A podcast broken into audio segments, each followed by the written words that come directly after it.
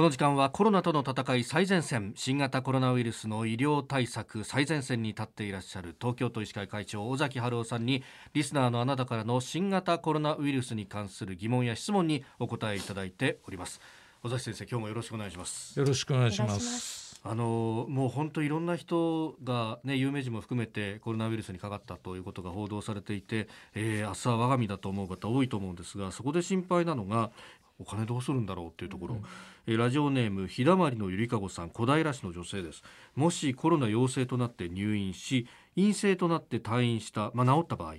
どのぐらい入院費が必要になるんでしょうか。検査や食費部屋代もしものことがありますんで心の準備として教えてくださいといただきました。はい、はいあの基本的には今その感染症関係の法律によって、はい、コロナの感染が明らかになった方は、うん、えー、病院なりそれで軽症例は宿泊施設あるいは自宅であの少なくともあの療養してもらうということになってますので、えー、これはその国が決められたあのそういった規則に従ってやってもらうということなので基本的には全て公費負担になります。ですからそういう意味であの、はい、まあ、ただ細かいなんかあの一部の費用で、はい、その公費から外れるものはあるかもしれませんが、基本的にはあほとんど公費で賄えると思っていただいていいのであのそのしっかりしたですね、はい、えー、何万円も何十万円も用意していくとかそういう必要は全くないと思います。まあ、パジャマを用意してねとそうそうですね、はい、そういうことだと思います。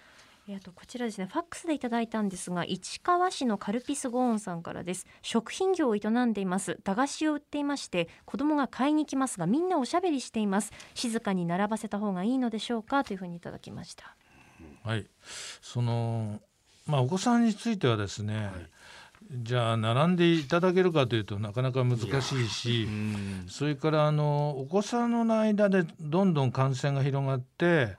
お家の中で親にうつしてきてるっていうケースは今のところあんまりない言われてるんですね。むしろそのお父さんお母さんが持ってきてお子さんにかかってしまったっていうケースはあるんですけども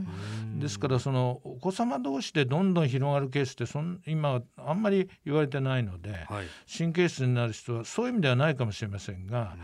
ただそのお子さんが駄菓子屋に行くというような状態というのはじゃあもしかしたらお母さんも来てるかもしれない。でお母さんはそのお子さんが駄菓子屋さんで遊んでる間に、はい、お母さん同士が、うん、例えば立ってですねぺちゃくちゃやり取りをしてるかもしれない。でそこは大人同士がぺちゃくちゃすれば感染機会になりますから、はい、そそういう意味ではあのよろしくないのかなとかですね。ですからやはりその外出する場合にやはり常にそういうことをですね、はい、考えていただいて、うん、ですからお一人で広い公園で皆さんがただ遊んでると、はい、これは全く問題ないと私は思いますけども、うん、やはり公園で遊ぶ、えー、ジョギングするウォーキングした後はそのまま自宅に帰っていただくと、はい、そういうことが非常に大事だと思うんです。さあでは最後にですねあのお聞きの皆さんに尾崎会長からメッセージをお願いいたします。はい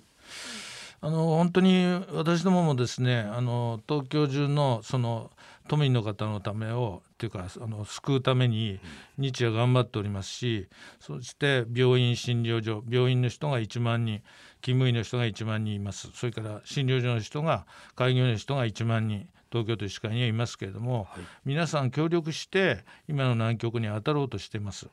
でそこで一番皆さんにお願いしたいことはとにかくずっと申し上げてますが、はい、ウイルスというのはやはり自立して生きることができないんです。うん。反生命体と呼ばれてまして必ず人に寄生しないと生きていけない、うん、そしてある程度寄生してそこからまた排除されちゃうと次の人にうつるということでしか生きていけないんです。ですから人と人の接触を少なくともこの今の23週間なるべくなるべく避けていただくことによってウイルスは人から人に行かなくなるんです、うん、そうすればウイルスは生きていけなくなるんです。そのことを十分考えていただいてもしかしたら私はもう感染してるかもしれない。それから周りの人が感染してるかもしれないという段階にも入ってますのでぜひ不要不急の外出は控えていただいてそしてましてそういう人が集まる密集密接密閉のところには絶対に行かないということで人の流れ人の触れ合いをなるべくあと23週間ここは勝負ですから、うん、ぜひ避けていただくと。そして一人でも多くの感染者がこれから出ないように皆さん一人一人が自覚を持って注意していただくということが最も大事なんです。そうしたことをやっていただく間に私たちは一生懸命コロナに対して医療体制これだったら皆さんを救える体制ができるという体制を今作ってますので、うん、ぜひそれまでの時間をいただくためにはこれ以上感染者を増やさない。これが最も大事でございますのでぜひご協力よろしくお願いしたいと思います。コロナとの戦い最前線新型コロナウイルスの医療対策最前線に立つ東京都医師会会長尾崎治夫さんに1週間お話を伺ってまいりました先生どうもありがとうございました。ありがとうございました。続きよろしくお願いします。よろしくお願いします